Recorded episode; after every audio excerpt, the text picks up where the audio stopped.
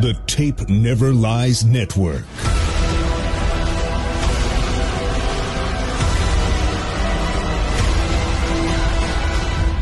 Starts now.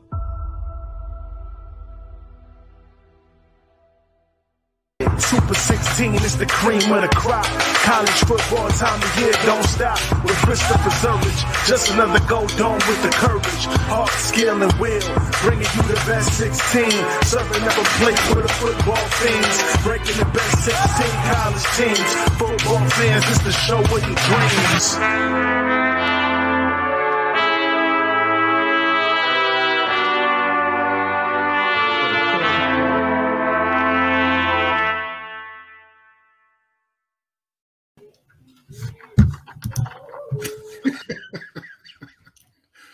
Enjoying your cocktail there, buddy, huh?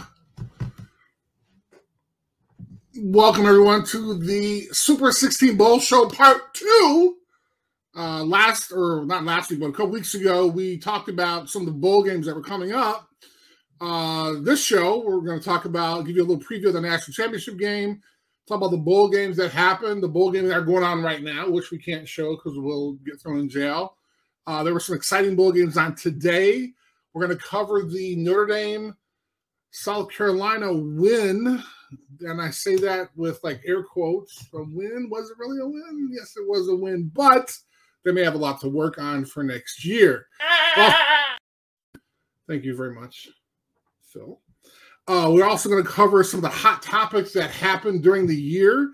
Was once again was an amazing, awesome year. Uh, we're going to talk about some bowl games. We're going to talk about uh, a whole bunch of stuff going on. But first, I'd like to thank the National Football Foundation for allowing us to do this, and also the Football Writers Association of America, which I'm a part of now because I'm just that cool, right? So now I'm part of the media, and I say air quotes again because I can't stand them. However, I do have a chance to vote in some of the cool um, postseason uh, award um, um, uh, awards that are given out. So, for example, I had a chance to vote for a couple of the coaches of the years, had a chance to vote on a couple of awards. So this has just been an awesome year, and we can get started, get rolling. Um, there you go. Okay, so now, like, obviously, y'all don't know that I don't get like a um uh, a notice that that that he's gonna just throw some stuff in there. So I was about to try to do this really cool intro with my boy, but apparently he just wants to show footage of me making fun of me. So thank you very much, Dr. Phil. So Phil, would you like to jump in? There he is. Happy New Year. Happy New Year, sir. How are you? I'm doing good, man. That's Hanging in there. hear. Glad to be back with you. That's awesome. I missed you. My childhood hero. How about those Bears? Oh, I don't know, Chris.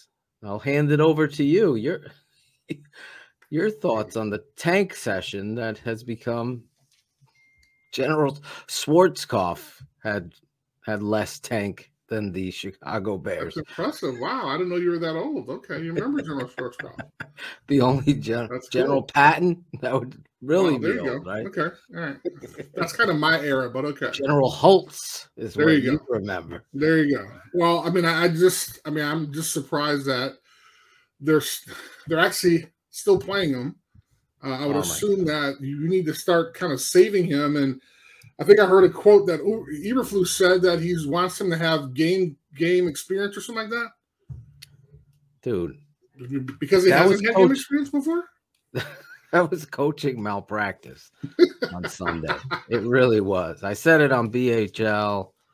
You know, I don't care what side of the room, if you're standing on that side of the room and oh, don't worry, they they're losing to get better. I I get both. Like I'm built different. Like I think me and you are built the same. Like you do not go into any game worrying about draft select. That's for fucking fantasy players and guys. That's just a losing culture. So, but that being said, you know, there's an argument that the Bears have been playing tough and that they've been in all these games. But this past weekend, you could just tell there was complete travesty of preparation, effort, understanding. I think we got a holiday bowl show. There you go. Um, I just saw it getting so bad that now you're putting your the thing you're hanging your hat on in this lost season is number one. right. So if you're totally not doing what you need to do, you're you're setting yourself up to now have to do something like get another quarterback because you're going to end up hurting this guy. And that's what it felt like at, after the half. After you he ran toss. I don't know if you saw that where Cole Kmet got under center. And oh yeah, right, right. Yep, yep, yep. I saw that one. So he gets tackled a certain way, and you could see that his leg was underneath him awkwardly. He gets up limping, but you know that's par for the course for the guy. No, a coach and a GM can't be questioning reps and toughness now. You, reps, he's had plenty of reps. We know the issues he got to work on. Toughness is not a concern. And you're not going to convince all of the naysayers anyway in a three win football season. So at that point, I just felt like it was such a detriment for the organization to continue to thrust him out there. And I equated it to uh, a boxer. Like you in the corner have to have him in your best interest. You throw in the towel. A boxer is going to tell you, I can keep going, Mick. right. right. Hit the one in the middle. Justin. Right. Exactly. that, that you have to protect them from that. And, you know, a parent, I, I was trying to watch the presser. I went to see the Avatar. So I was in the theater for a while. I nice. when Eberflus spoke. Yeah, it was amazing. But I wanted to say that Ivan, our producer on the the network had mentioned in a text that Eberflus kind of has changed because he stood his ground. Oh, Justin's playing for the reps no matter what. We're going with, but apparently he stood, he kind of changed his tune today. So I don't have the exact quote of what was said, but listen, I've talked to media people, former players, coaches, my father coaching. Everybody seems to be that was the biggest malpractice that you've seen. If anyone was questioning Phil, you're uh, you and your red flag. I'm not ever said, and I don't think you have said fire Eberflus, do Nathaniel Hackett thing. No one has said that here, but I've talked about the red flags, right? So I put a bunch of red flags of personnel, situational, coming out. He still did it, Chris. I've never been around a coach that comes out glass half full. Like football is not yoga. So your yoga instructors, you're really getting better at it. Keep going. Of course, right? This coach comes out yoga Eberflus. We really look good in the first half uh, that first drive. No, no one cares. They want to hear accountability that you're preaching. Well, Phil, he could be one way to the press and another. That don't work. You start hearing players tune you out. Right. Got to be the same guy here as you are in the locker room. Then the respect level will be. Oh, but some of the yeah, everybody loved Matt Nagy too he, never lost the locker room, but he lost a lot of games and he lost his job. That's the course. And this was the biggest red flag was the Justin Fields explosion that could have happened. And it's like you're playing with fire now. Are you going to run him out there? When they ever ran QB power at the goal line after he's limping, I'm like, this is like coaching against the JV coach. Like, well, I remember I sent you a text. Yeah, and, and, it was when he got cr- he got hit one way oh and something came over the top, and I just knew. And they were like they they quickly cut to like something else. Yeah, and, and I knew, and I, th- I think I said to Texas, dude, that one's gonna hurt. And of oh, course, Oh, yeah. the next play they put him in the tent, right? And then I think maybe a They just couple showed plays. the tent going right, over. they just, The- he Even the broadcast like, God damn. he didn't really? walk to the tent. They brought the tent to him and shoved it over. Well, and then there was another play where, I mean, he, ran out of somebody tackled him or whatever and ran out of bounds, and he was kind of leaning on something. And he was kind of leaning, and Oh, the yeah. look in his face. And it wasn't like, you know, hey, this game's ridiculous. He was just like, damn, here we go again. Right. And, I and it can't- wasn't like a negative look that he had. It was, you just saw the exhaustion of like the whole year in his face, like, damn, like, like, great. man, like, like, you think I can get like a little respite for like three seconds before I have to go back in? I mean, it was crazy. great artistry there by you. Because that play, I was waiting to t- pull it, Oh, I'm sorry. play it. No, I'm it's fine. I wanted to play it on Wednesday. To be the best player on the field, surrounded by coaching, play calls, and personnel that are aren't up to par, aren't on the same page, and you're doing everything humanly possible to win. You just sit. That was that moment where you're like, I can't win for trying. Like, what am I gonna? Johnny, Keith, Eric, all these fans are gonna be critical of my seven yards passing or whatever it is.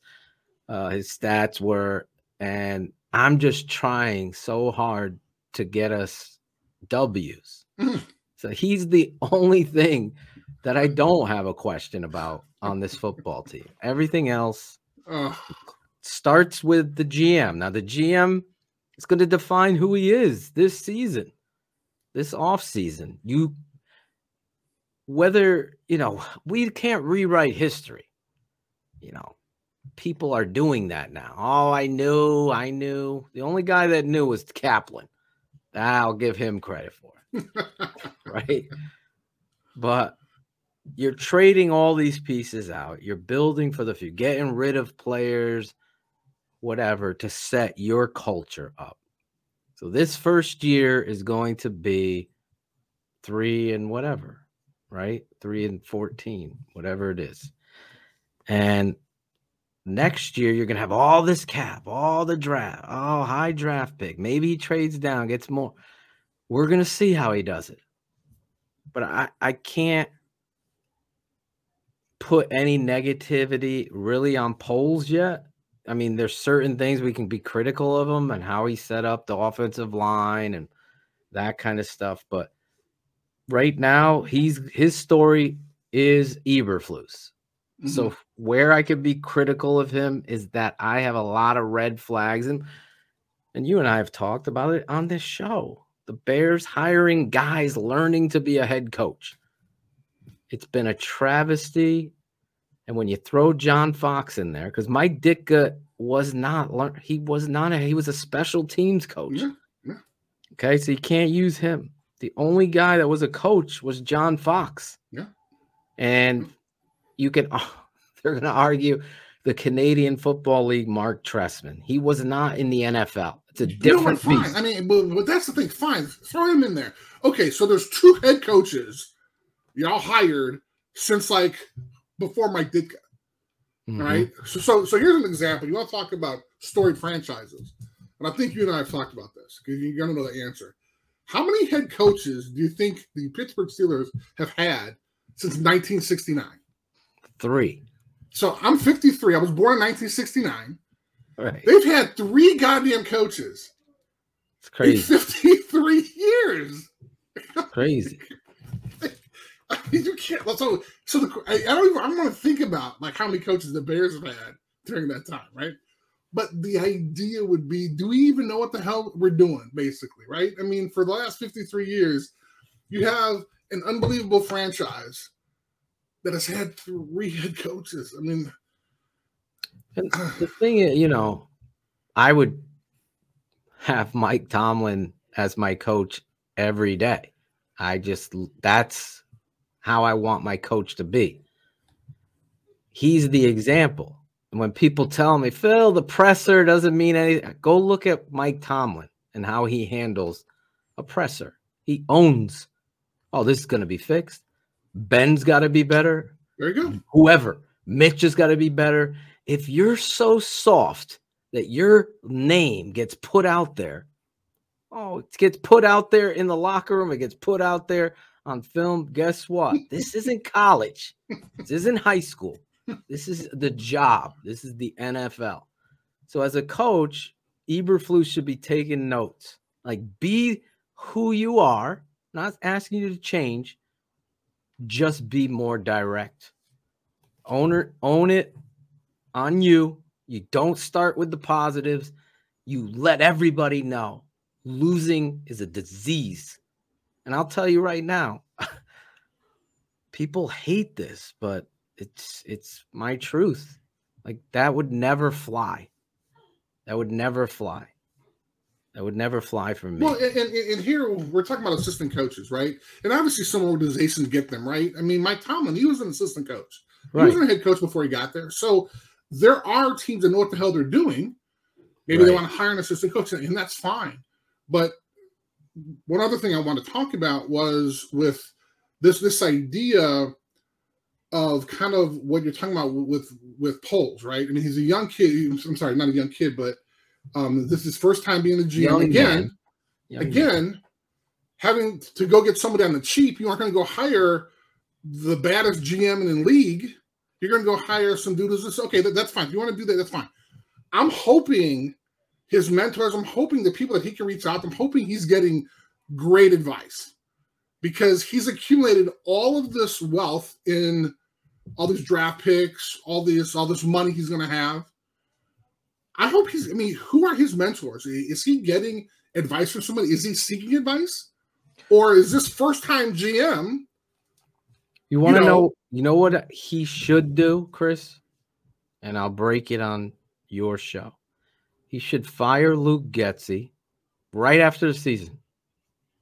Luke has been terminated, or is moving to quarterback coach, and I'm going to hire the guy who hired me and Frank Reich to take over our offense. Now you have a former head coach, quality coach. I don't know what happened with the Colts, but I know I believe in Frank Reich, the teacher, the motivator. He doesn't have to be like, they don't have to be a rah rah guy, but you got to be an honest guy. You got to have the integrity of the meat to understand that the fan base needs to know there's a direction. At three wins, nine losses straight, tying the record in in franchise history. Oh, Nobody uh, wants really? to hear how good. I thought we I thought we were bad. I, I thought so no. Really? They're one loss away from breaking the franchise oh losing streak. Oh my god! Because I remember yeah. Wannstedt had a couple four and twelve seasons, but yeah, this is bad, Chris. And I, I just don't think you come out talking about how good your kicker played today prior to answering any. It's just, it's a joke. And he needs that. He needs somebody. And the offensive coordinator, situational football. You know, I always talk about Jim Harbaugh. We're going to get into it. You know, Jim shocked me by getting crazy at the goal line. Like you went away from who you are. You can't do it. You can't do it.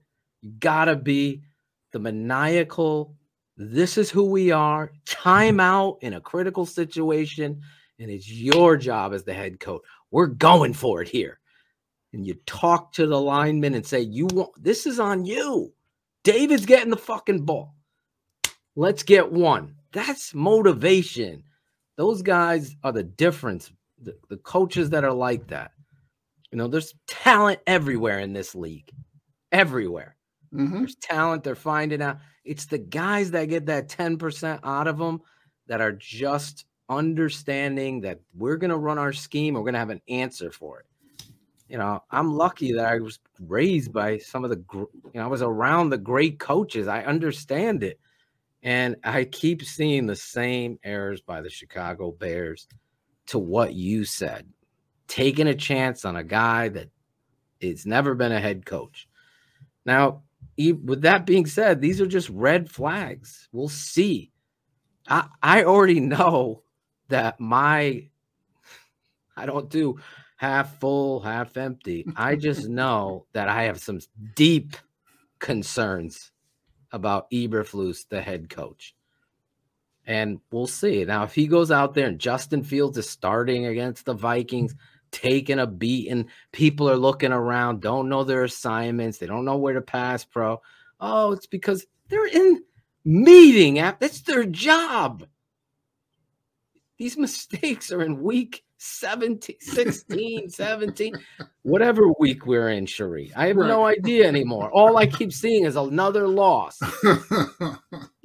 now, that's where I am, Chris. I, I, I said a lot, and I hopefully, I mean, I, even being around it like you were, I got to peek behind the curtain, and behind the curtain doesn't lie like the tape there's a lot of bureaucracy and there has to be a now maybe the bears are hiring a president that actually understands football that let's hope. Is, let's hope. that's that's the hope because i'll tell you right now the owner and the president now ted phillips who've every nerd used to fight shane and i ever i always you guys don't know ted has nothing to do with football Oh, Ted has everything.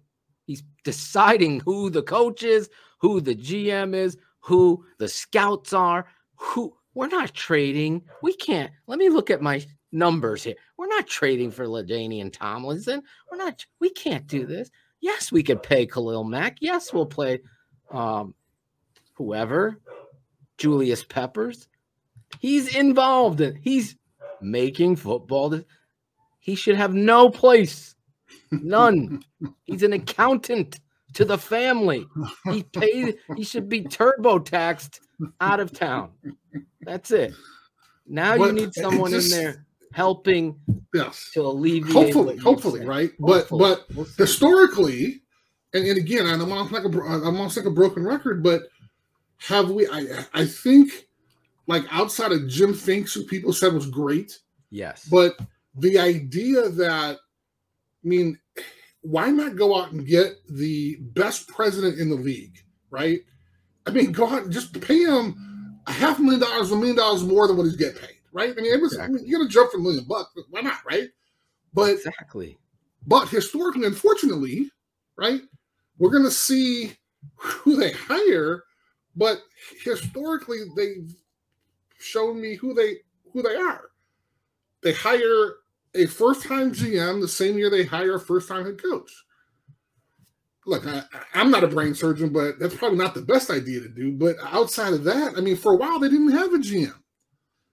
Yeah, they didn't. so, so they didn't. but they kept on hiring assistant coaches. So I, I, I'm hoping they hire a football guy or a person, but eh, I, am a little nervous. We Are, Chris. I, I am a little nervous. People However, college football is yes. ending, unfortunately, and we are seeing now. some amazing, amazing games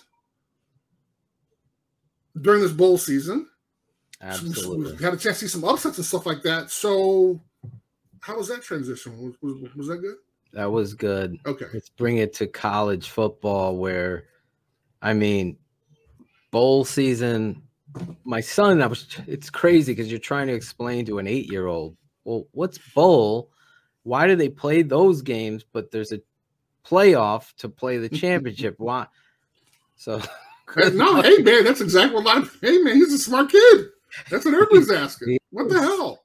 So uh, I had to try to explain that it's almost like celebrating a season where you were able to accomplish enough to get yourself and celebrate the team to face off another team and get away from school and everything like that. It's like a reward.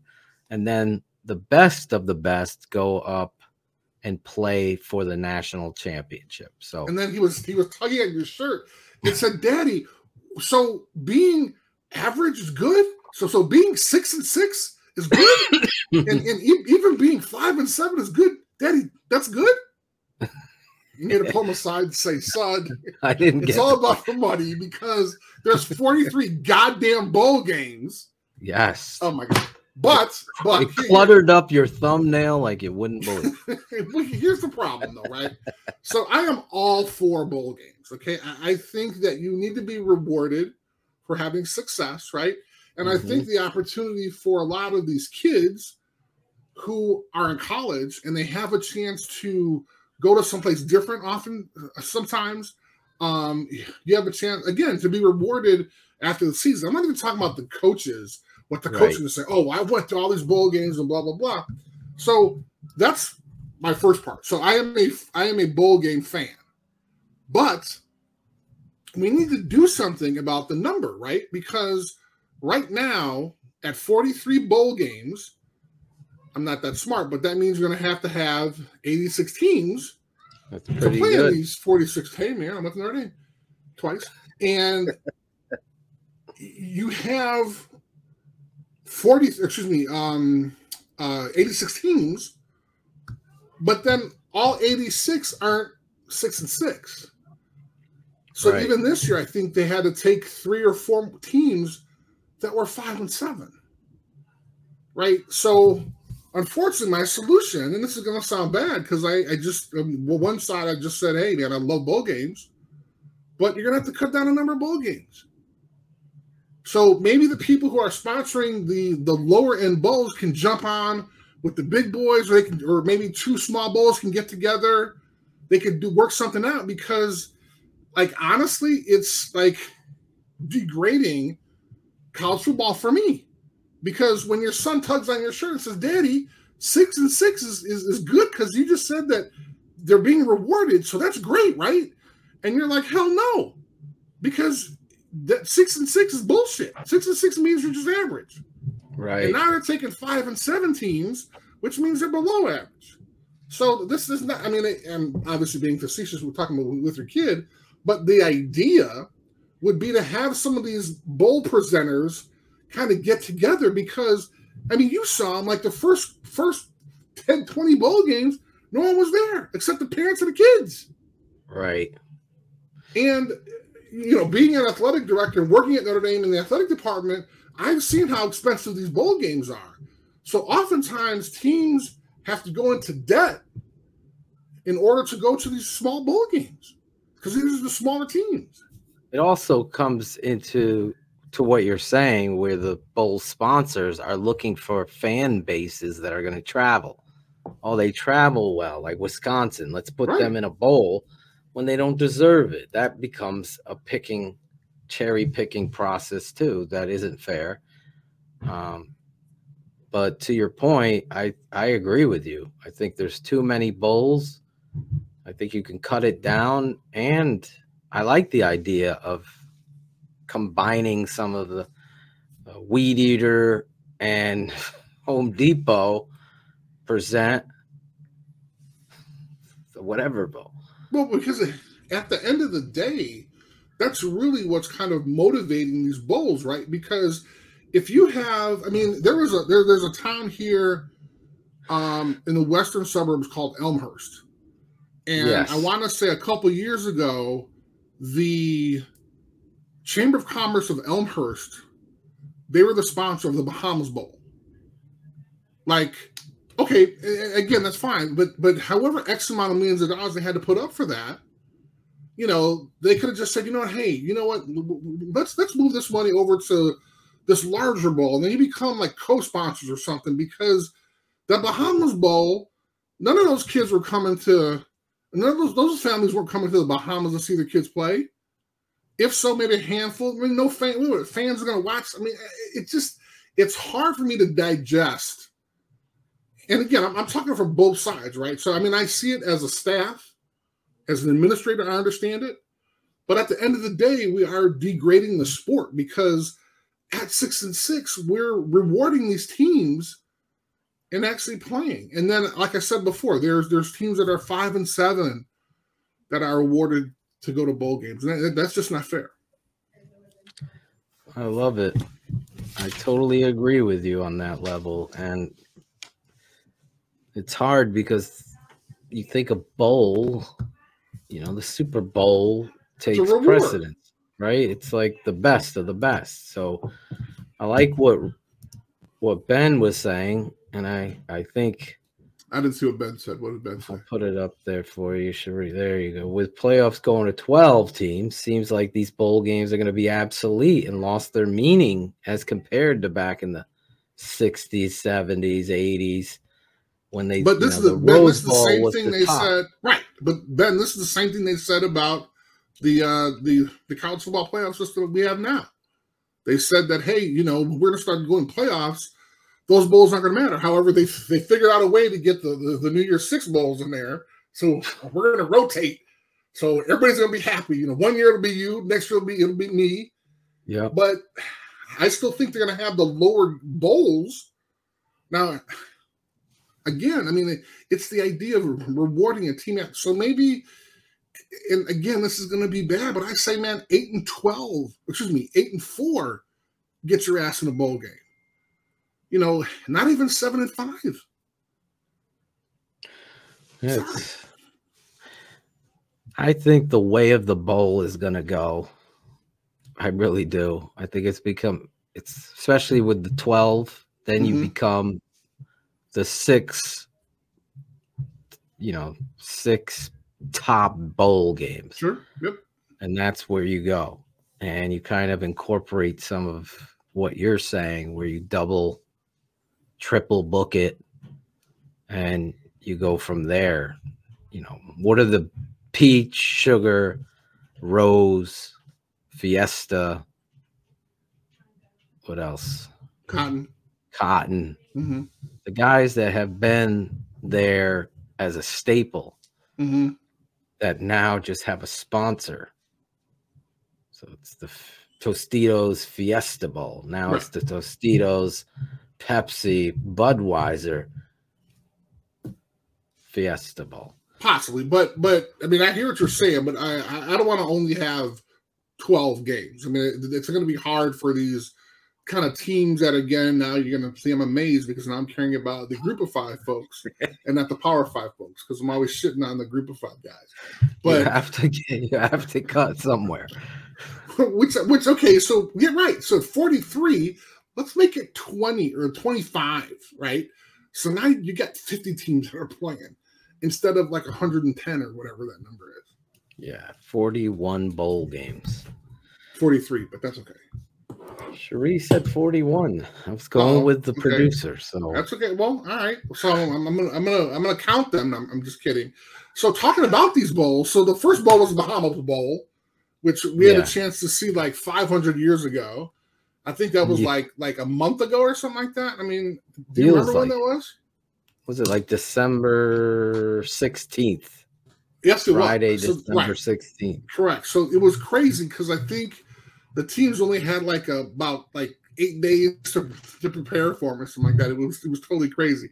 But I mean, again, you have you're having teams like you know a MAC team and a Conference USA team. That's great, right? So, Right. but you know, if if the product isn't there, then you're just watching just to kind of fill space, which I think is unfortunate. Yeah. I mean, you look at some of them UAB, Miami of Ohio, then you had the Cure Bowl. I Mhm. don't know if you even watched that. I know Cherie did. I Troy. did not watch it. Right? She was like one of the only eight people to watch it, but that's awesome, right? I would too if I, if I went Texas, San Antonio. Then that Saturday, you had Louisville in Fenway Park beating up on Cincinnati. Which was kind of interesting because the head coach of Louisville bounced right. from Cincinnati. So, like, I mean, did, did he take some of his guys? I mean, it was, it was just crazy, man. It, it, so That's this the other was- thing that has to go into the argument. Maybe we got to cut these bowls down. Kids going into the portal can't play. You've practiced all season to get to a bowl. Now Mhm. your kids have left for the NFL or they're hi- hiding out. I'm just going to take my act to the NFL. I'm not playing in the bowl game. And then that affects you. Absolutely. So if there's something to play for, then these kids are going to stay to play in a playoff. But then you, because I had this on my list to talk about, but then you have this amazing Alabama culture factor, right? So I was so dumbfounded when I heard that both Anderson and Young were going to play in the bowl game that Alabama was playing against Kansas State in the what the hell bowl they playing in? In the Sugar Bowl, right? Mhm. So I'm thinking definitely Alabama program, these guys are gone. You had Bryce Young talking about like a culture, talking about, well, if I ask my teammates to play hard to win games, why would I opt out? The hell? That's This is a team that you think Al- you That just- know these, these guys are going to bounce. You know these guys are gone. but then that's you just look at that culture, and then I look at Notre Dame. My school, you got guys bouncing. Oh no, I'm out. I'm, I'm, I'm- hey, I gotta go pro, and then they're on the damn sideline. Like, yeah. We saw it last year with Pickett. Remember me Mhm. and you with Pitt, and he's watching. He's on the headset, but it just didn't sit right. Like, why aren't you just playing the game? Set the tone. I get it, and we talked about the. I mean, you did a great job the last show we had talking about the insurance policies. Mhm. Like they can't cover, you know, the kind of money that they could, are possibly wanting Absolutely to you know get so there's something to be said but back in the day you didn't see any of this shit Right, right, right. And, They and- and- played. and I don't know, and I'm, I guarantee, and I don't know because I'm not there, but I'm pretty sure Saban didn't pull these guys aside and force them to play. Okay, these are now grown ass men. They, they don't have to listen to him anymore. yeah Okay, these guys, because of the culture, because of the environment that happens when you walk in that door, walk in that locker room door at Alabama. This is what's expected of you. well bryce and- young and him solidify themselves just- just to a gm do you have to question the love of the game for either of those guys no come on. come on. so now if imagine Bryce Young decides not to throw at the combine, I'm fine with it because you've proven to me that when it matters most, you were out there playing for your team. And that's what a GM in the NFL should be. That should be priority number one to like so. get in the door. Uh, but instead they're they're measuring the distance between your pinky and your thumb because that's going to tell you how many games you're going to win. It's just crazy.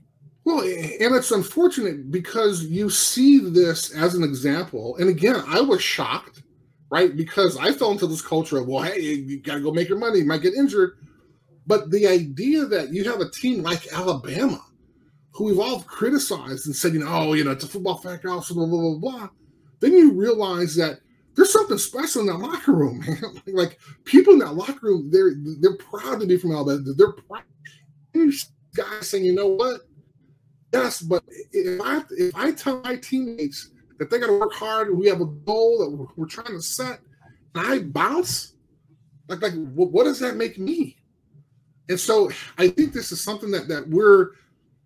I mean, it's going to be rare to see. And again, as much as I love Notre Dame and Marcus Freeman and the guys in Notre Dame's team, these guys like, I'm out of here, dude. I'm not getting hurt. I'm gone. It's my own damn team. Once again, the reason why I am a huge Alabama fan, I'm not just saying that because the smartest man in the world is a huge fan. Insane. I'm, I'm saying this because it's I, honestly, honestly how I feel. I am a huge Bama fan. You like the culture. Love the culture, but I also like the idea, and this is what I, I, I I've looked at what Kirby Smart has done at Georgia, and only because I was in the situation. You go undefeated one year, it's hard to go undefeated the next year. We, I unfortunately lost one game the following year, but leading up to that game, man, we had we played Navy, and you would have thought we were playing Wisconsin. I mean, we they were giving us five thousand percent instead of the normal thousand percent that they would give when they come to Notre Dame. Now they're playing. Five, I mean, they they wanted to take off. They wanted to dethrone the national champion from last year. That shit's hard as hell to do. Flat out, it is hard getting the best that your opponent can offer every week. every week. So that's why I'm a huge proponent of man. If you can do that, that's awesome. We had a chance to see that again. Again, we had a thousand bowl games. Kind of talk about, but I'm on my rant.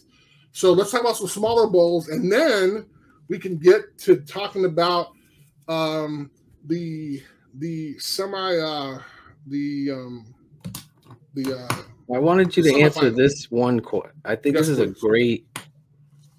Once we go to a 12 team playoff, do you think the group of five schools could explore their own playoffs, sort of like the FCS teams are doing and what the NIT did for college basketball? That's a really good question. Um, the only thing I would say about that would be there's not the type because the um, the FCS has been doing it forever. I don't think the the group of five would be able to garner the exposure. So I'm now we're talking about ESPN, ABC, CBS, and all that stuff. I don't think they would be able to get the type of support that they'd want just from a financial standpoint. So I think it's going to be a challenge there. Mm-hmm. And the ADs and the presidents of these schools are going to say, well, if you want us to branch off, we want in because we want part of that that that pot. We want part of that bucket. Now you're asking us to go out on our own. Yes, we're going to have one sponsor, you know, let's say Home Depot or whoever, but that money isn't going to trickle down to all the rest of the teams. So now we're only going to get a piece of maybe let's say hundred grand versus being part of the, the the regular hunt, which now we may get two fifty, we, we may get a, a half a million dollars. Um, having Right, a chance to participate in the, in the in the final twelve. The cost of traveling and putting this teams and their equipment and flying and staying at a hotel for the week and all I mean, that. folks stuff. don't understand. So, so th- this is how it works out. So, the bowl game, excuse me, the bowl committee will obviously pay for the team and those folks that, that are part of the team, essential staff, right? They're not going to pay for the uh, the the trainer's wife to, to go. Okay, Right, right. However, the school, right? So I'm pretty sure Alabama pays for everybody going, right? But the the cheap schools will ask them to kind of pay. But when you when you look at it, there's a certain amount that the bowl will give you, and then the rest you have to come up with. But you're also on the hook to sell X amount of tickets, right? So let's say the, the stadium, just around figures, the stadium holds 100,000. Mhm. So each team has to sell 25,000 tickets. That's 50. And then the bowl, the, the, the town of wherever they're in, they'll sell the rest of the 50. Okay. So now you're on a hook. Your school's on a hook for 25,000 tickets. Now, we saw this about, I want to say about 12, 13 years ago when Northern Illinois was in the Orange Bowl and they played Florida State. Okay. So I have Northern Illinois who's in DeKalb, Illinois. For those folks who don't, that's about 45 minutes outside, it's about an hour outside of Chicago, right? So people are like, where, where the hell is Northern Illinois? But okay, that's fine.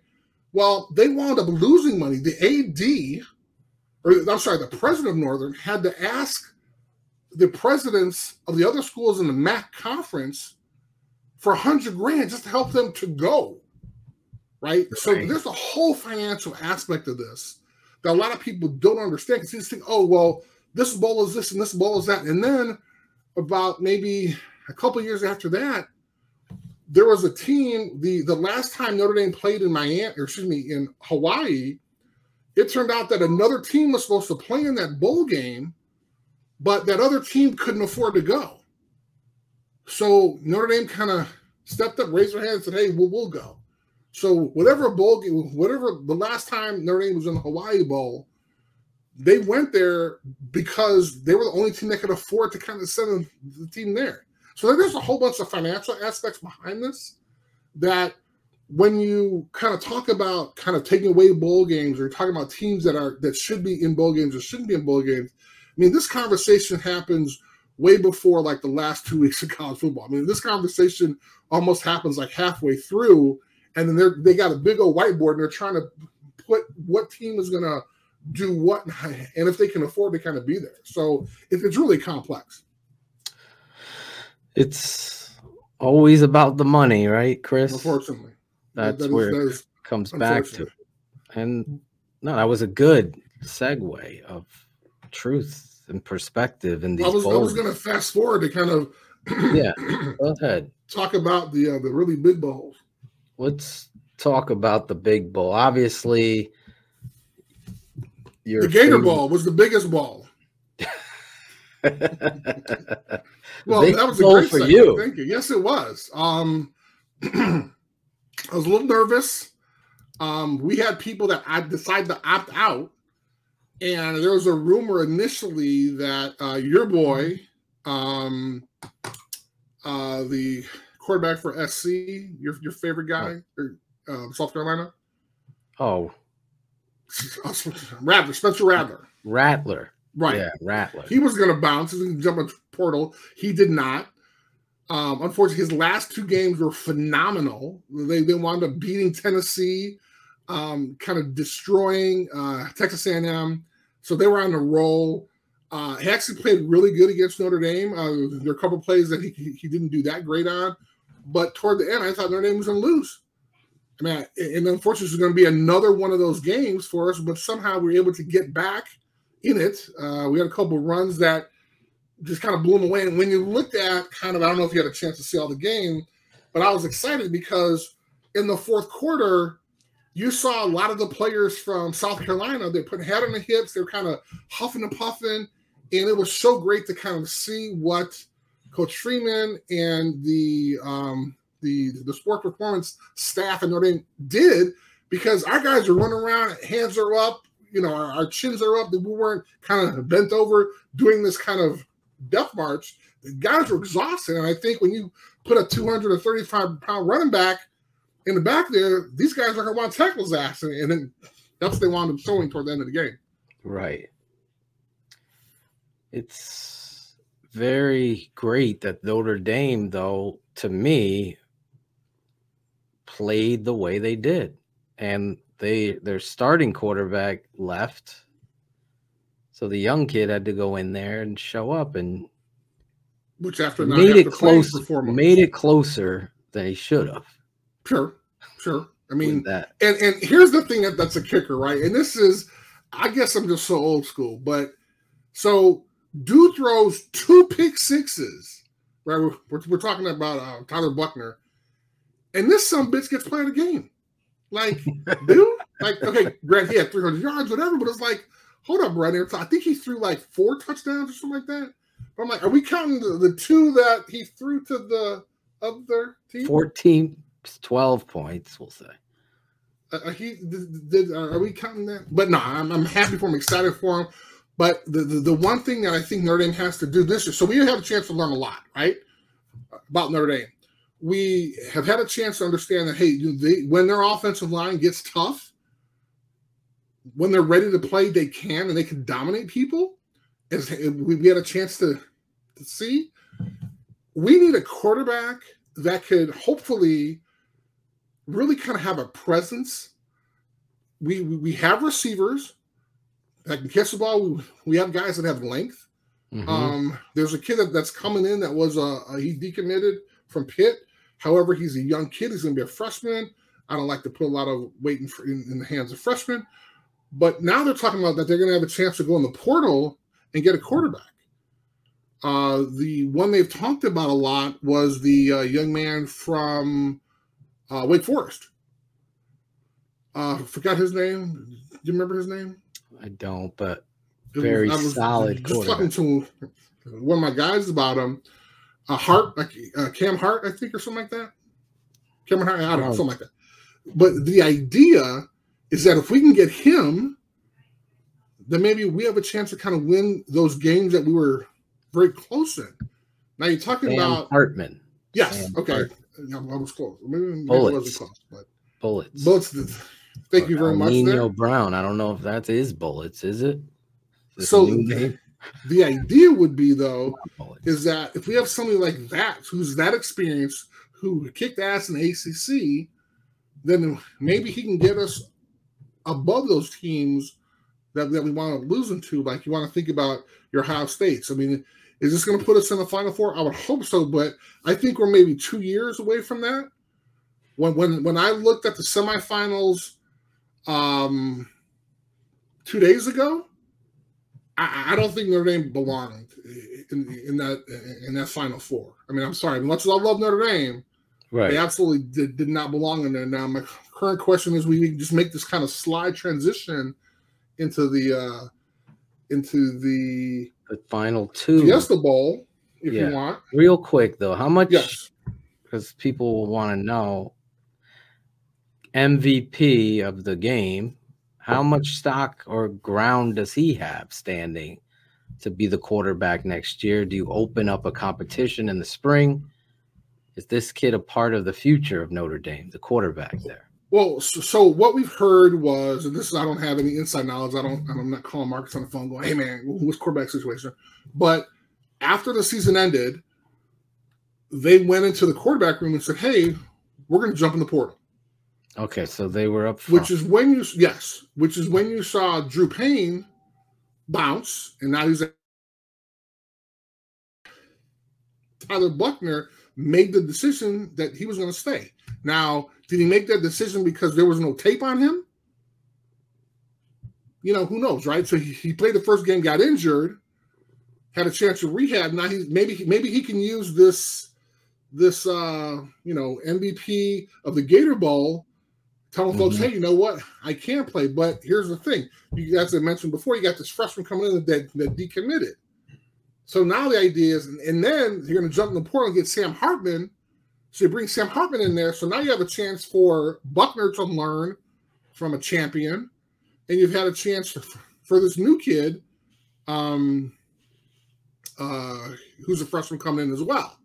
So the, I mean, should he leave? I'm, I'm all about competition, and no, you you, want to be the best, you got to try to beat out the best. So uh, I wouldn't suggest that he transfer, but for him, he may want to. But now at least he has the, the tape and say that hey, you know what? I was super, I I was the, uh, the the MVP of the Gator Bowl, even though I threw two pick sixes, which I don't understand. Well, I hope good for Buchner. I want to see that. Absolutely. Hopefully, he stays there, Mhm.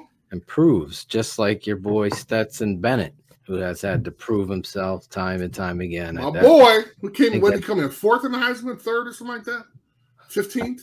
I don't know.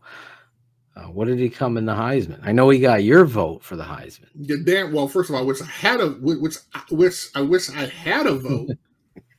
That's the one vote that I, I did not get, but because my Kenny boy, Minchey is the freshman quarterback that you're talking about. yes, yes, yes, yeah, yep, yep. I had a chance to meet him. Met his parents. Great kid. Yep. Um, you know, but we had a chance to see. There was another great kid who actually bounced from Notre Dame and went to Colorado uh, to be part of Deion's crew. So you know, uh, we say these kids are great Notre Dame kids, but you know, in reality, maybe not. Maybe he's chasing something else. But that's neither here or there. However, I do want to talk Let's about go- let's TCU and. Michigan. TCU and Michigan. What the hell to the hell to the hell? Please tell me what happened. My ass is like TCU does not belong at all. Told all my friends Michigan was going to beat the crap out of them, especially with this great offensive line. Chris, Draft Dr. Phil, please tell me what happened. the football is always rooted in do what you do, not what they do. do what you do. And I think they they got caught in it. Now there was some serious questionable refereeing situations that I Correct. can't I cannot overlook that because that's just who I am. Now, even if I was cheering for TCU, which I wasn't, I'll preface it with that. Um, spotting of the football, me and my father were talking. My dad's like, hey, you know, as the Michigan came back to try to win after giving two touch, two Right. pick six Right. two pick six, but the blunders in coaching, I think, are going to bother Jim for the rest of his life. Like when you got down, first of all, the back that breaks the first run out the gate, number seven. I, I don't mm-hmm. know why, I just forgot his name. he's running and he's gone and he runs into the angle instead of going to the pylon. And I go, oh my God, like that would be the home run. That sets the tone. It's almost Chicago Bear esque that he runs into the the angle and then they tackle him and then they're driving down and then they do a gimmick play.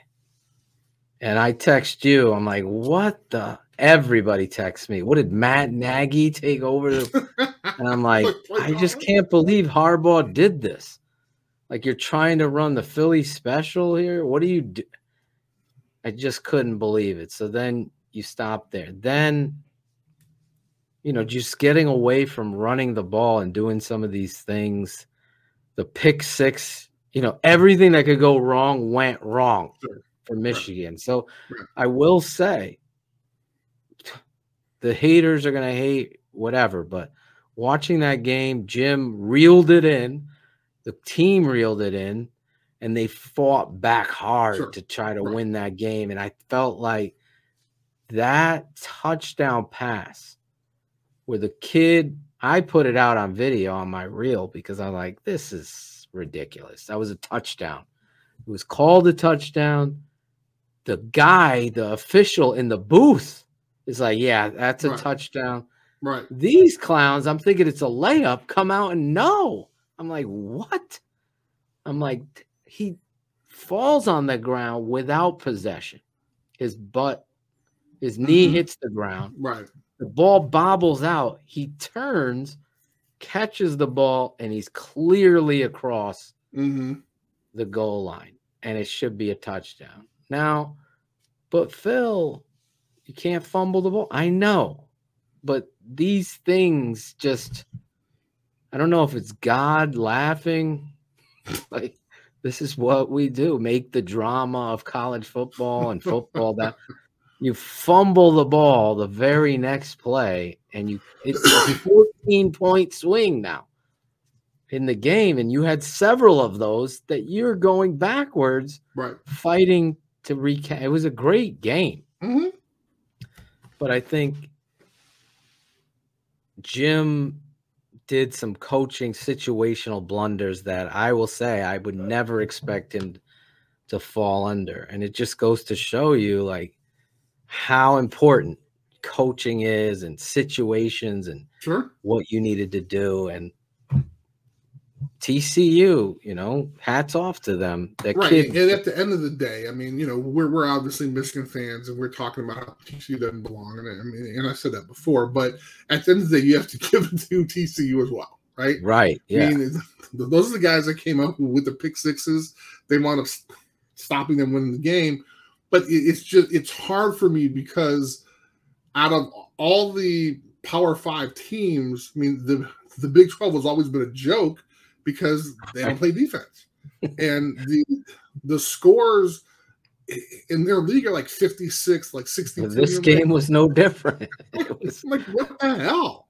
I w- I want to say one other thing, and I'm sorry. The Mhm. refs again played a. pl- Is it going to make the game different? You don't know, but that was targeting. It's textbook Wow. targeting.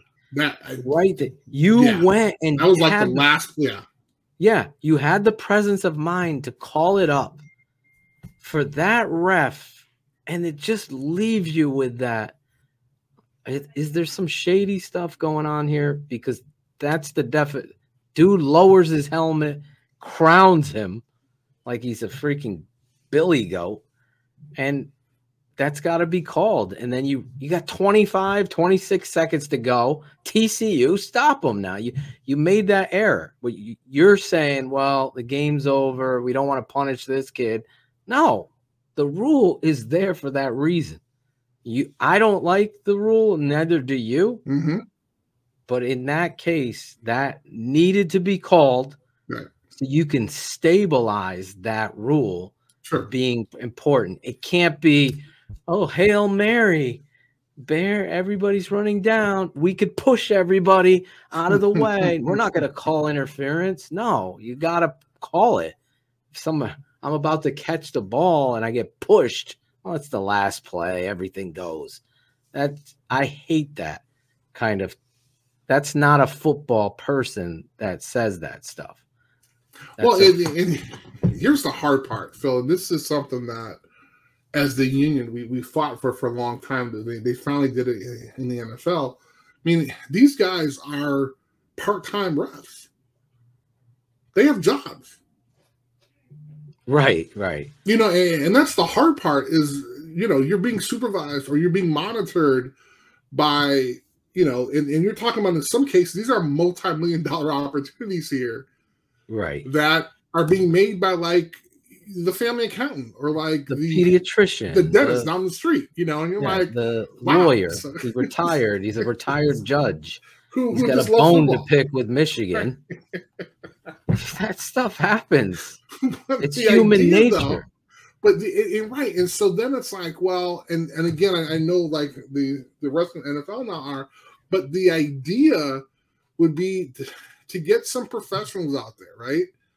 To get people. This is, I mean, let's review all the stuff that happens all the time, and and you, know, in college they have the refs come in and kind of give you like a ref 101, kind of explain all the, the the new rules and things like that, and and, and that's great, but when your in some cases some coaches livelihoods depend on someone who you know is doing this you know less than 25 hours a week he's making or she's making a decision is that fair you know i mean Yeah, I agree. I think it should be a, a paid position where you're held accountable to a full, standard. absolutely full time exactly and, and I mean, you have you have enough cameras now and- Exactly. and, it's okay if you can you, you, you get overruled right. you can't let your pride right get in the way of the right call. All that that's all I ever want in football. And I don't recall many that I've been on the right and well, I got away with one there. I, it seems like I'm always on the other end as a fan, as a coach, as a player. I'm always getting this wrong end of the stick. Right. And I didn't like how that game ended. Again, hats off to TCU sure and their quarterback. I mean, he I mean, talk about a great story. I mean, he went Yeah. into the start of the beginning of the year. just I think he came in second or third in the Heisman, and he's about to play for the national championship. Like, what? Yeah. And his toughness. I'm talk about a guy. I mean, these are the intangibles that you know, I laugh at some people like, oh, he's third round pick. Like there's certain measurements, you know. I always use Tom Brady, but you can talk about Kurt Warner was undrafted, right? exactly. um, there's intangibles about players. Duggan has a lot of intangibles that you're just trying to find in a football player going on to the next level. He he is a piece of that. I mean, I mean, here in Chicago, he'd be a perfect kind of guy that sits behind Justin Fields and is ready at a moment's notice to come in there and run the offense and will some toughness. You know how I'm talking about. But I, I hats off to them. I'm excited. And their defense, that oh my god, 14. Yeah. What a football player this kid Yep. is. He's just instinctively and aggressively putting himself in the right places to you always talk about your former teammate uh, Pat Terrell and being in the right place and living off I mean if TCU goes out and upsets Georgia now that kid is a huge reason for it. Okay. Now if that happens, then I, I will turn in my college football playoff card or my my my college football. You need to do a whole rant. Yes, yes, I would. But so let's let's kind of make a good segue into the other game that was played, which Wow. was Georgia against Ohio State. Oh my God! What a game. I mean, once again, great game for those college football fans. I'm not a huge Ohio State fan, but I, I love me some Georgia. But it was an amazing, amazing game. CJ Stroud, great quarterback. He's going to do great. My boy Stetson Bennett came there once again, sat there and balled. And for the, the idea that it was left on the shoulders of this kicker, so I have a buddy who's a kicker, Keith Jones. He he, uh, he kicked in college, Oh and that's the first. I sent him a text. It's like, "Do what happened?" But I feel sorry for the kid. I'm sure he's gonna get death threats and everything else because Ohio State fans are crazy. But the idea that they would kind of blame him for that is just is, is and, and I'm sorry, but I mean, yes, that's his job. And people say, "Oh, you got you got one job to do." First of all, do you go out there and kick that ball? But that's outside the point. Let's talk about all the drop passes. Let's talk about the the the the, the, the TFL. Let's talk about the sacks. I mean, so for people to blame, which we do as fans, will blame him on not winning that game is just unfair. Yeah, it was crazy as Cherie put it up there. In my house, I've been watching this game all night. And my wife's like, all right, it's almost midnight. Change it to Ryan Seacrest. I want to watch the ball. I'm like, the ball drop. Now, I kid you not. I'm sitting there in the fourth quarter as it starts. I go watch to my friend who was uh, Bobby was over the house with his kids uh, celebrating New Year's Eve, and uh, I go to him. Watch this game's gonna come down to the kick as the goddamn ball because I've told Steph. I go, it'll be over like eleven thirty. We'll be good. Right, right. It's ball drop kick flop is what it literally on the East Coast is 10, 9. He's lining up for the kick. My son T is streaming it on his tablet. I go, if I and she got me to go to the stream of the ball drop, Mhm. and it's 37 seconds because the stream is behind. right, right. So I'm like, back to the game. And Tate's there, t- oh my eight, god, that's seven. hilarious. I'm back to the game, and I just see the tail. Oh my going God. like- and I go, he missed it. Oh, it was great here. Uh, Which I'll is the reason why you should just go in the garage and put up like four TVs. I know. See, you wouldn't I have that know. problem. I didn't want to be rude and leave everybody, but I was Mm, like, oh my okay. god, you guys were all in the sunroom watching something. now you're here. You want me to change it? I'm committed for this game. I Steph laughs. Uh, there is breaking news. Damar Hamlin, Buffalo. uh, I guess he's having CPR on the field oh my god.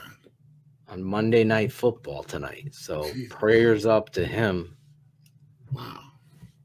I don't know what's going on there. See, and this is the part that a lot of people. I mean, for you know everybody. I mean, this is this is excitement. This is entertainment. This is fun. But oftentimes we don't realize that you know the the, the play. Literally every play that you play out there could be your last, right? Oh my god. and you know we see a lot of kids that, that may have the unfortunate situation of getting injured permanently um, and, and then you see something like this happens with uh, something that's really serious so it's a rough sport man Yeah. Um, I don't even know how to come off of that. It's just I'm I'm not watching the game. I guess the ambulance is on the field now. Shane is updating us. But it's well not i good. remember last year they showed um this was with uh i think it was tulane there was a kid last year i forgot what game it was but um no no it was several years ago wound up getting paralyzed Oh, from a hit, but then they were doing CPR on um, on the field when it happened. You know, yeah, so they're just doing that now, he said. you just kind of hate to see that, hate to see that happen. prayers up for him honestly that's you know i my wife my mother-in-law is not a football person my mother-in-law thinks i'm a terrible dad because i've made my son love the bears she thinks i made him love football i have never in my life chris seen a kid come out of the womb smiling like he did Oh my god! and then he just like took to the football like like me and my wife couldn't believe it. Like the and half the time on the shows here, you can hear him stomping around because he's just jumping from one end of the couch to the other, pr- pretending to dive over the pile. Wow. And he just loves the game of football. And then you worry about your kids playing this game Absolutely. Absolutely. each and every, you know, I didn't have a fear in me when I was playing. When Mhm. I got like five concussions, then I started. Actually, I really didn't. The concussions didn't scare me. It was my shoulder injury okay. that started to like worry me. Like, am I gonna get another? Because I didn't. who likes to get your shoulder separated? And Sure. you start thinking about Right. is it going to pop out? Um, but it's it's a physical game. It's a collision sport. It's not a contact sport. Well, So- and at the end of the day, I mean, you know, I mean, people weren't supposed to. I mean, we, we weren't created to play football, right? I mean, it's like it's a gladiator sport at the end of the day, Right. and you know, people are getting bigger and bigger, faster and faster.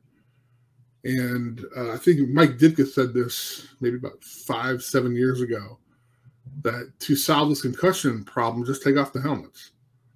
My father said the same thing. He Okay. remembers playing with the leather, just the leather top. Wow. And my kids were playing, you know, flag this year, and they make them wear these, and they look Mhm. like Yeah. the back in the day. Right. Right. players. It's so cute to see them. And uh but yeah, you start you ain't putting your head in there to, to Good when there's no protection. yeah. I mean you'll have some hits, but it just takes you in a different direction thinking about that. Yeah, God, prayers to his family.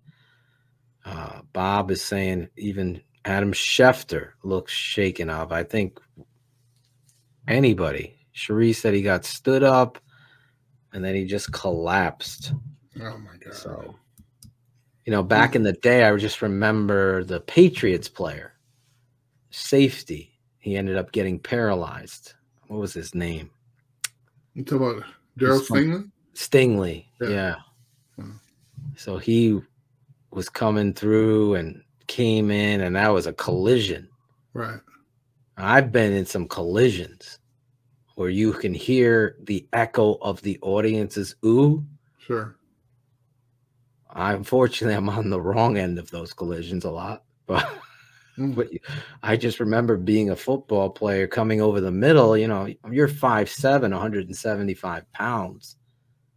You get the safety coming at you on a freaking skinny post. You, I catch the ball. I always remember my dad saying, "You're gonna get hit either way." better off ca- and that always stood with me you know and uh that's you know it's it's it's a it is a gladiator sport i always say this to you know the, the world cup people and all that stuff the thing that's great about football we'll turn it into a positive is the fact that it is a collision sport it is amazing game, but the brotherhood of the ultimate team sport is even my wife is texting me now. This Bill's injury. Mhm. So it's, she ain't watching football. I could tell you. So Right. She's here, right. heard about it. Right. Uh, it's very scary. He's on oxygen, it's taking him off. So yeah, she's gonna be happy about her son's play. Well, of course. Of course. But- of course. my point is it's we live in a country i just watched the avatar for three hours and was just mesmerized right Mhm. just amazing like football is the pride it used to be baseball right america's game is now Sure. football right we're the ultimate entertainment. Love us hate us whatever. We're the envy of all the other countries. Movies show business broadway mm-hmm. music hip-hop music is traveling into korea now. They're rapping Right. in korean. They're rapping in french. Guess where it was born? Here. Rock and roll. Down the line right? This is the the center of whatever god chose of entertainment. Football is the most entertaining right soccer It's just a ball, and anybody can play it. Any kind. That's what makes it so Right. affordable, right? You can right. play it and appealing, right? Because people, Right. yeah, I mean, everybody can play the game. Exactly. So I always say that, like when Claudio, yeah, Mbappe, put him, he'll be a number elite running back. If he, no, he wouldn't. He'd take one hit, and Mbappe would be okay. I'll make two hundred million Well, dollars. and, and we we've seen the, the, the how great actors are on the on the um on the whoa oh, they canceled the game. oh my gosh Wow, okay that's beyond serious that's man. beyond serious.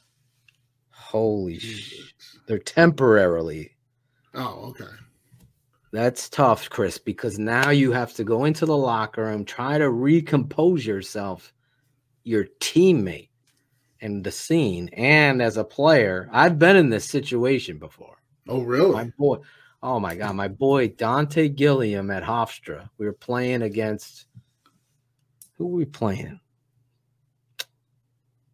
Towson State, I believe, on special teams. Kickoff. He was in front man on kickoff. He Mhm. rounded around, turned, and the Towson State guy is running, and he hit him a shot right under the chin on his face mask. I mean, he went into the air on his back, and he was knocked out cold. The stadium went silent, Jesus and now you're watching the ambulance. They're doing CPR. oh my god there is there is a very very mental fear now Mhm. even as i was standing there you're Mhm. like could that be me Right. you know it's natural Absolutely. you have to Absolutely. get out of how do you turn around and play this game Right. it's very difficult uh, very difficult but anyway it's hard to get back to the game no it is and, and, and we could actually just close on talking about the last game which is going to be Yeah. the uh, Georgia, championship game. Ohio State, Well, Georgia victorious. There Yes. was a a targeting call in that game too, Mhm. but that wasn't called. That was looked at. I thought it was definitely targeting as well, and they kind of did the same thing, and they went away from it. That was went against Ohio State.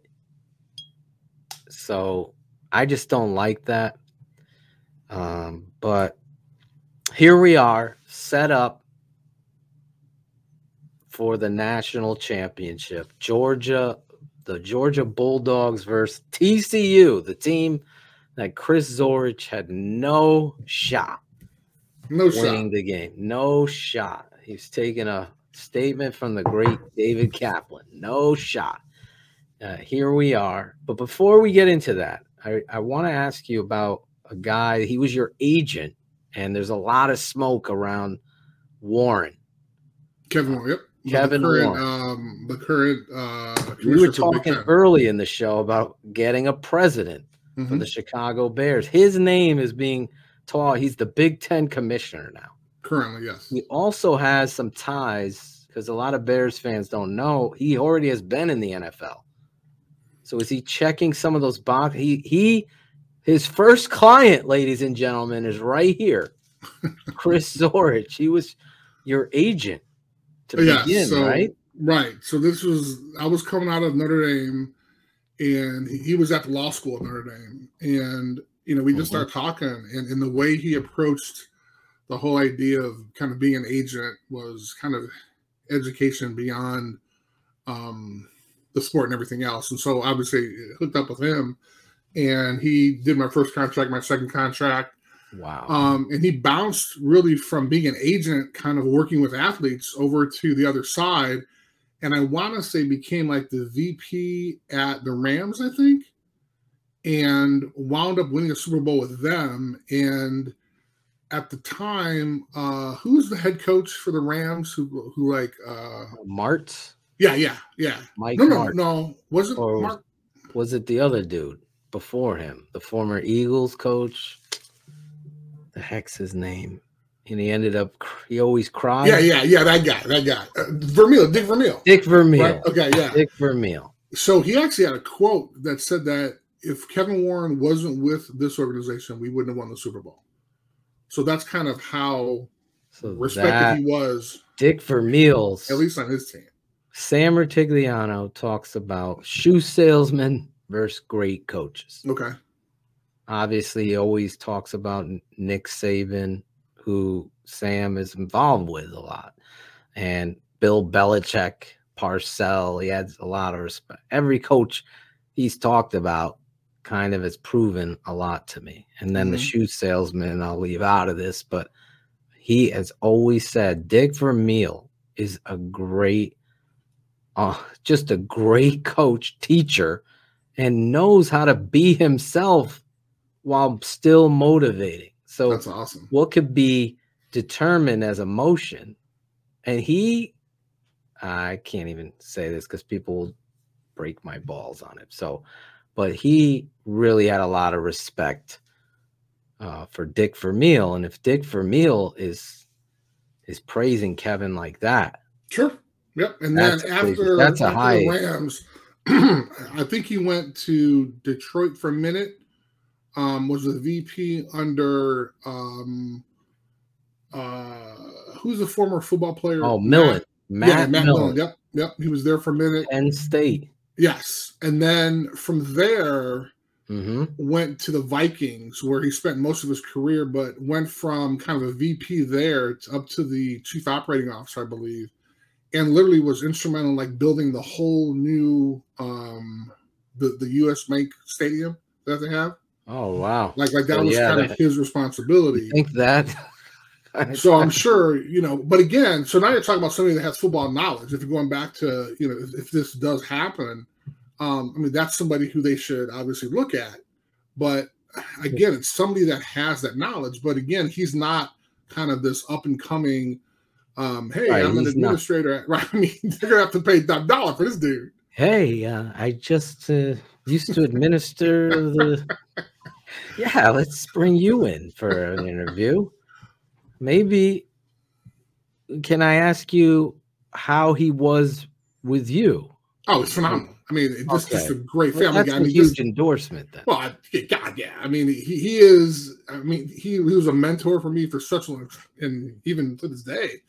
Um, I mean, I call him, you know, when I want some advice or something like that. But the idea of what he's accomplished in such a short period of time, and now you realize, I mean, he went from being an agent to like being on the other side. Right, and so got oftentimes people don't people, people don't do that. Right. That's that's a great point. That's a that's a, a check, a giant check for me in his box to know both sides, because you have to ha- you have to give and take Mhm. when you're at that position. No, absolutely. And he seems, especially if you're giving him endorsement, that you're gonna sit here and say, "Hey, um, this guy is a, the real deal and is a great guy," and then Dick Vermeil is gonna endorse him and say those things, as well as have the experience of what they did in Minnesota, Mhm. building a new stadium, right? Mhm. And what we've dealt with here. He's already sixty times more prepared than Ted Phillips is. Well, again, you know, but but now it, it becomes a question if this Does is a viable candidate. Well, I mean, he obviously interviewed, so I mean that that's that says something. But you know, did he like what he heard in the in the, in the meeting? Right? let me ask you this: Would he ever come into a situation and not have the right of this GM, this coach? They're no good. Well, I think that's the hard part, right? Because I mean, you you think about the responsibilities that a, a regular president would have at an organization, and now does that fall in line with what the Bears want their president to do? Right? right? And so, I mean, if it was me, go ahead. I'm sorry. No, go ahead. Well, and, and I haven't talked to him about this. I'm not going to pretend like I know like what, what he's thinking. But if it was me, I mean, that's something that I would want, right? I mean, you, you want that full control. Look, Exactly. I have over 30 years of experience, 25 years of experience in, in the NFL. I obviously know what the hell I'm doing, and I could run an organization. And so, if I don't have full control, then I could look elsewhere. I could stay at the Big Ten. I mean, that's that would be the idea uh, going into it. And if he had full control, then I'm sure you know he, he's going to listen. Uh, Warren Shane says, Cherie, you could put it up. That makes seven million per year as the Big Ten commissioner. Bears gonna have to pony up and pay him. Chris is gonna be. Uh, it was actually that's five dollars, but that's Shane oh, I'm wasn't sorry, saying it's not right. Okay, Shane- gotcha. Shane really wasn't here for early discussions where you and I both agreed that the Bears have refused to pony up and find the veteran coach, the Sean Payton. Well, at least somebody with experience. It's not, not they don't have to be a 30 year veteran, but I- do, do you want to be the experimental organization for the last 30? I'm, I'm, I'm, You know. can't look at what the Steelers got in Mike Tomlin and say, okay, maybe we're to roll the dice and get that too. because you've been a- doing it for how long? Right. That's the thing, that's right? you, you you continue to do that same thing. That's where the red flags are. But for me, this position of president, and I said it before, I had two candidates. You know, one of them, people either love him or hate him. I feel as though he would be tremendous because he understands what the where the all the cobwebs are at Halas Hall. He understands what it takes to win. He understands he's a you know underrated businessman. People don't know that about Olin Kreutz, and he owns a lot of properties. He owns his own business. But the football end of it, of finding and identifying who's a fraud, who's stepping in here, knows what they're doing, or is going to be able to lead it. So that obviously he's never going to get hired because of McCaskey and what George, George said about him Right. you know, take oh with a grain of salt. The other guy was, you know, just a recognition of what I was told from my guy Jim Larison and and other people is, you know, the guy they named the uh number 46. Not number 40, 45. Gary Fence. Gary Fencik. Okay. He was the other guy that I felt like knows where the cobwebs are, Mhm. knows the game, very well educated, is just great in business. And he would be another guy that would put football first. Both Sure. of those guys, right? I, I David Warren put football first. That's you are giving every Bears fan a little without even talking to him. Mhm. And I, I applaud you. I appreciate it because I didn't even think we were going to talk about this, but Well, with everything I, that's going on, I throw on. another name in there, and that would be ahead. Trace Armstrong. he obviously it the rumor came out that he was interviewed Okay. about something. and that was way back when they were talking about coaches, but it seemed to be because he's the agent to some of the coaches, including Mm-hmm. I think Matt Nagy at the time. Yeah. There's my cat. That's awesome. And I think he was, I want to say, was Brian Kelly's agent, and also, um, uh, I think the guy who left, maybe LSU or somebody. It was something crazy where kind of he had kind of both both guys. But I mean, he has experience. He was the, the president of the union. Yes. I mean, th- this guy. I mean, he Former knows, Bear himself knows would football. know the, exactly. I mean, knows know the- football. you played with him. I did. I did. So you have connections to two. That's another guy. There you go. Three guys. And now you have uh, Warren. Your word on it. Obviously, I'm not going to lie to anybody. I did text Chris when I, the tweet came out just to pick his brain on the guy a little bit because I don't really know anything about him. But tonight kind of was the first time we really talk talk with all the family and the sickness and everything. So to get a little behind the scenes of who this man is and his experience gets me excited because I need to know. Like, I've seen some things I don't like about Ryan Poles, but he doesn't need to be fired, in my opinion. He just, there's certain things politically. I don't like when politics are reported. Um, but are are put in front of like, oh, let's play the guys I drafted, like the fifth round, Braxton Jones. Let's do this and not that. Mm-hmm. If you're just tuning in, yes, we have talked about uh, Hamlin being injured. We even talked about the game and how physical it is and everything of that nature. Prayers go out to him and his family. They're reporting Hamlin as a pulse, but he's not breathing on his own, which is a scary situation. Jesus. So that's where we are. We're also talking about the possibility of obviously George McCaskey and the board of directors at Chicago Bears, Ted Phillips, finally moving from accountant. Oh, you're our family accountant. Maybe you could run our football team for us. Wow. At moving on, it's like the weatherman that always gets the weather wrong. He still has his job. That's Ted Phillips. I said, oh, listen, he might be the nicest guy. He's just not the president of the Chicago Bears. I don't care if he's great at brunch after church. Amen. Amen. But this this is this is what they do. I mean, so this should not be a surprise when you hear about this stuff. I mean, the the idea that, and again, I'm almost like a broken record, but I mean, you go out and get people that are on the up.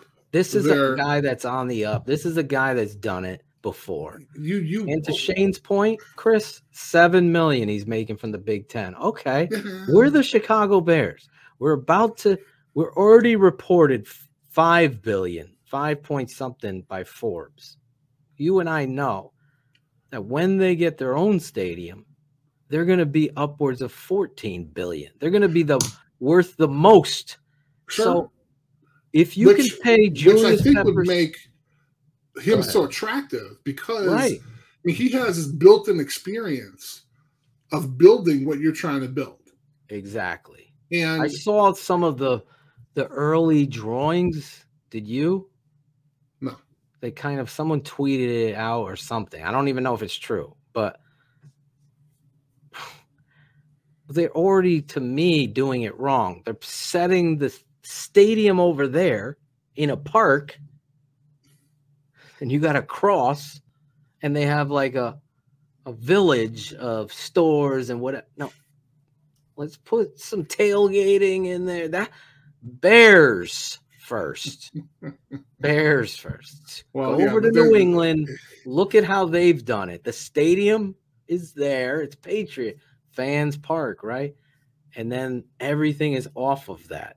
So the Yeah, experience is to the right. crazy here locally because locally they, I mean, the people in Arlington Heights have already said that the, the they don't. I think they voted, um, and, and said that none of the money that or none of the tax breaks that they would get would go toward the actual stadium versus other other parts around the around the stadium. So this is crazy. I mean, you know, in in in in, in drawings can be kind of rearranging everything, but the idea would be, you know, are you going to get a football person?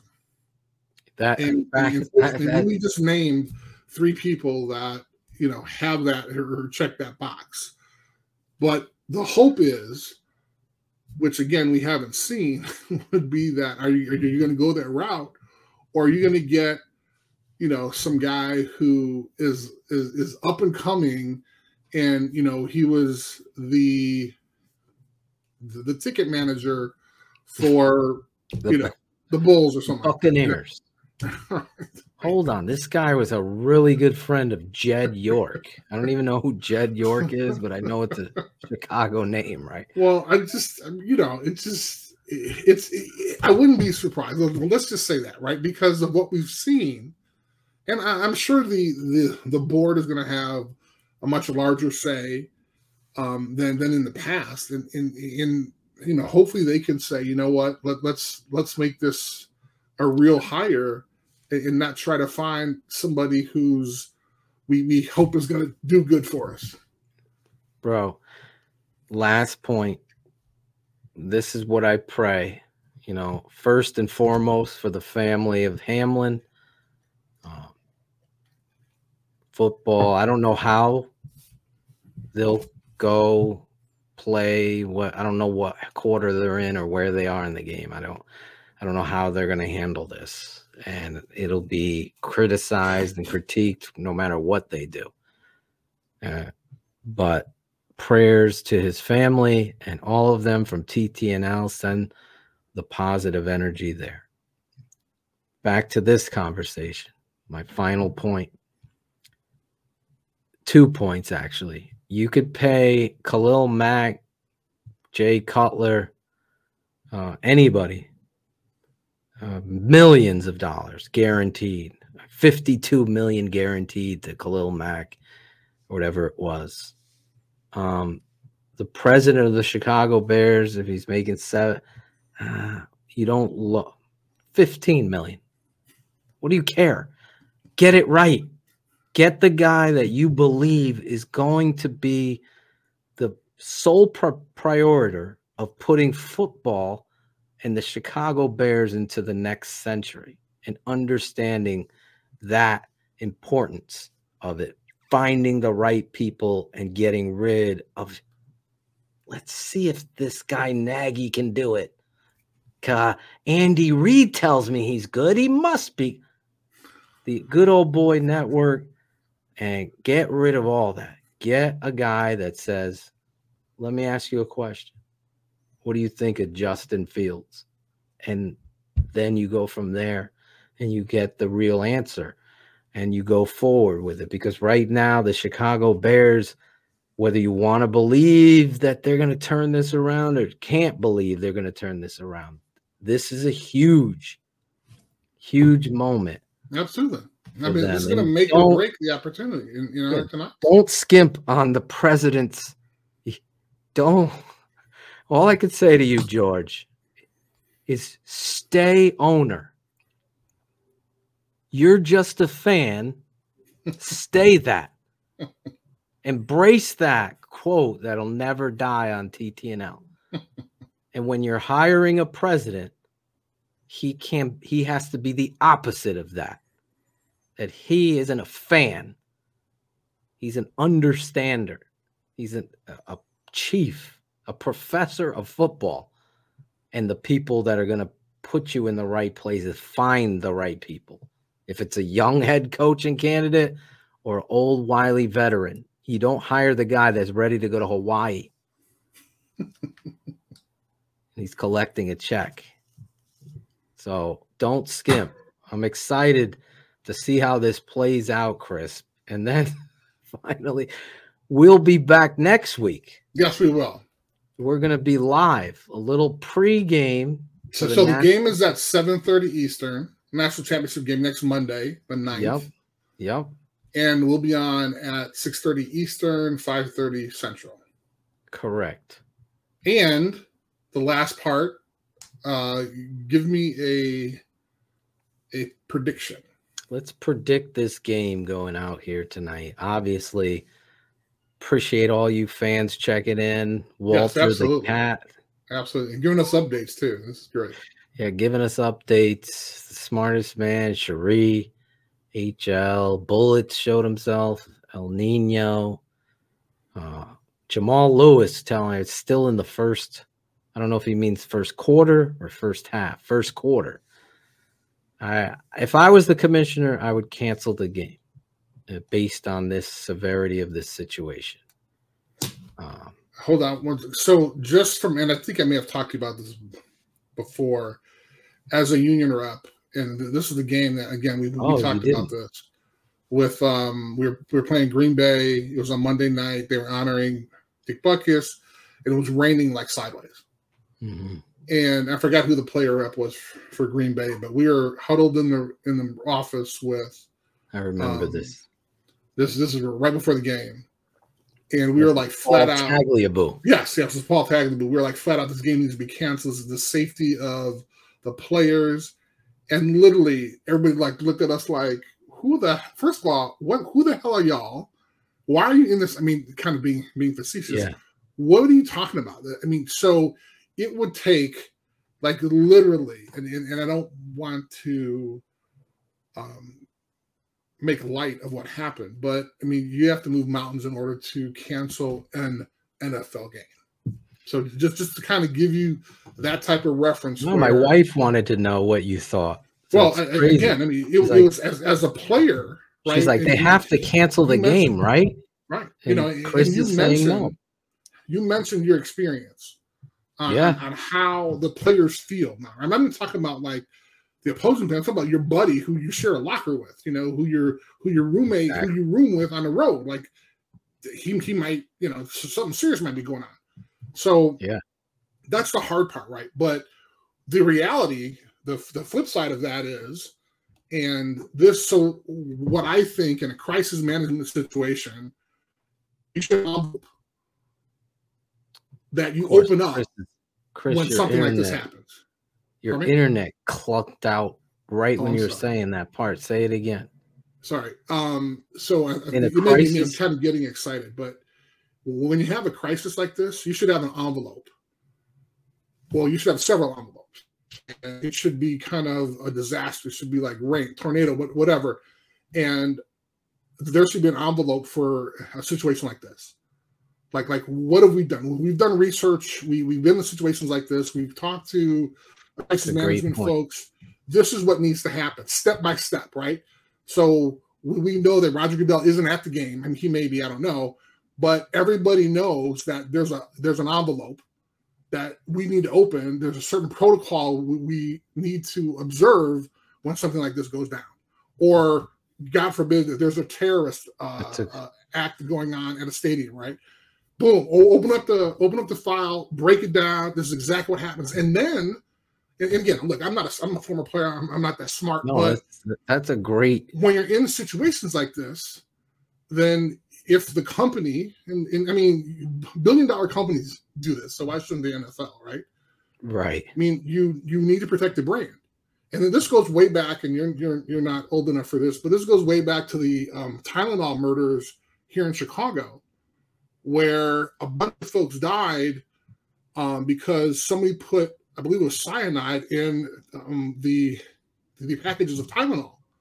Well, Oh that became a whole thing where now we see like super sealed tight stuff. All that Right. stuff came from that situation. And so what Tylenol did, and you, can look this up, Tylenol got in front of it and said, "Hey, you know what? We're we're going to find out what's going on. In the meantime, we're going to pull all of our product off the shelf." And then when they came back on, they had this super con- connected combination thing that take you 20, 20 minutes to get off. But that Right. kind of changed the whole industry. And I say that to say that we should be prepared in situations like this. So, as an athletic director, I had files that had situations like this go down. If there was a shooting at the school, if if, if someone unfortunately passed away, if the kid's parent was at the school, some something happened. I mean, you have to think about these in, in order to get ahead of it, and then you won't have all this confusion and craziness when the situation happens. You're getting an education tonight, despite him trying to put himself down. I can speak very highly of Chris Zorich. Uh, if you're just tuning in, we've talked about all the bowl games. Next week, we'll be live breaking down the bowls. You're going to want to listen to this show. I know it's a tough night talking about what is going down in Buffalo, um, or is it in Cincinnati? I don't know off the top of my head. I wasn't even planning on watching that game, but prayers up to the Hamlin family. Uh, apparently, his mother was in the stands. Uh, so it is in Cincinnati, Cherie said. So Hmm. prayers up to them and the players. You know, it's beyond a billion dollar business. The NFL and football is going in the trillions now. And now with the YouTube television carrying the Sunday ticket and so much more that's going to be going down, it's only going to get even bigger. So you hate to see this tarnished or the sport tarnished in a certain way. To your point, which I think is so great, is got to have a um, proactive plan versus a reactive one. And that comes with how you handle a snowstorm Mhm, and how exactly. you handle this situation. Right. So, Right, and, just lastly from my end, I mean, yeah. they care about this stuff, right? So I was on a committee once where um, they talked about how in NFL stadiums, when a ref is trying to make a call or he's taking time to make a call, the PA announcers or the the the, the, the organist or whatever, they weren't allowed the the DJ at some places, they weren't allowed to play the theme of Jeopardy Yeah. because people felt that it would look bad on the brand. So, no, dude, hey man, I'm sitting there going, wait a minute, we, we care about this shit? Like, they- like, are you serious? Like, people, they're like, absolutely. So, hey, they, is- they really care about the brand. this is going to be a testament uh, to what it is they're going to do here with the bear uh, with the nfl we're going to watch it. We're also going to be back next week. Check out the show if you're just tuning in. Uh, love you guys. Wait, obviously come on, we give, give me your prediction, bro. Come on, man. oh my prediction. Yes. no, georgia.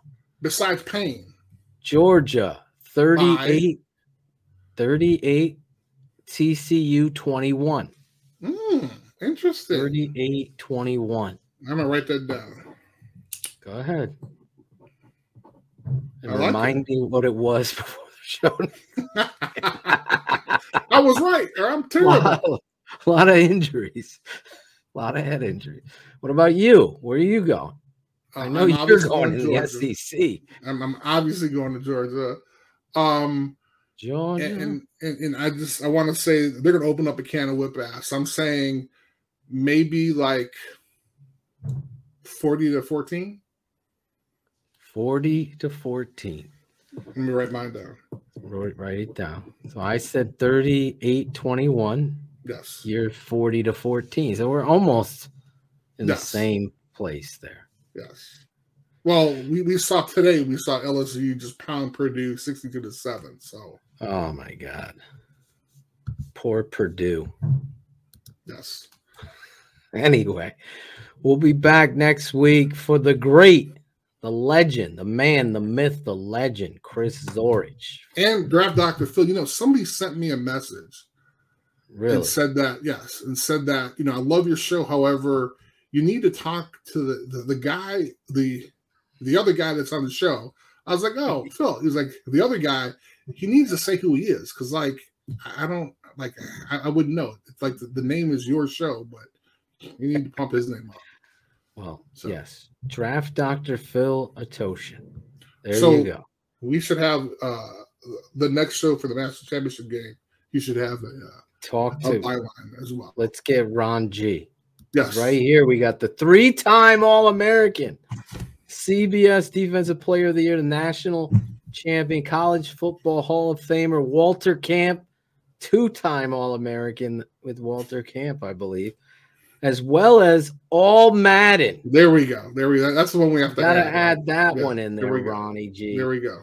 All Madden, Chris Zorich for the great Lady Bear 83. Follow her on Twitter. Hey. And myself, draft Dr. Phil Atosha from the Tape Never Lies Network. Go over there, There we follow go. Follow the channel, follow all of it. We'll be back next week. Can't wait to break it all down for you guys. We'll see you next week. God bless you. Prayers up. All the best. Thanks for watching the Super 16 Poll Show with Chris Zorich. Like, subscribe, and comment. This has been a special presentation of the Tape Never Lies Network. Performance over politics.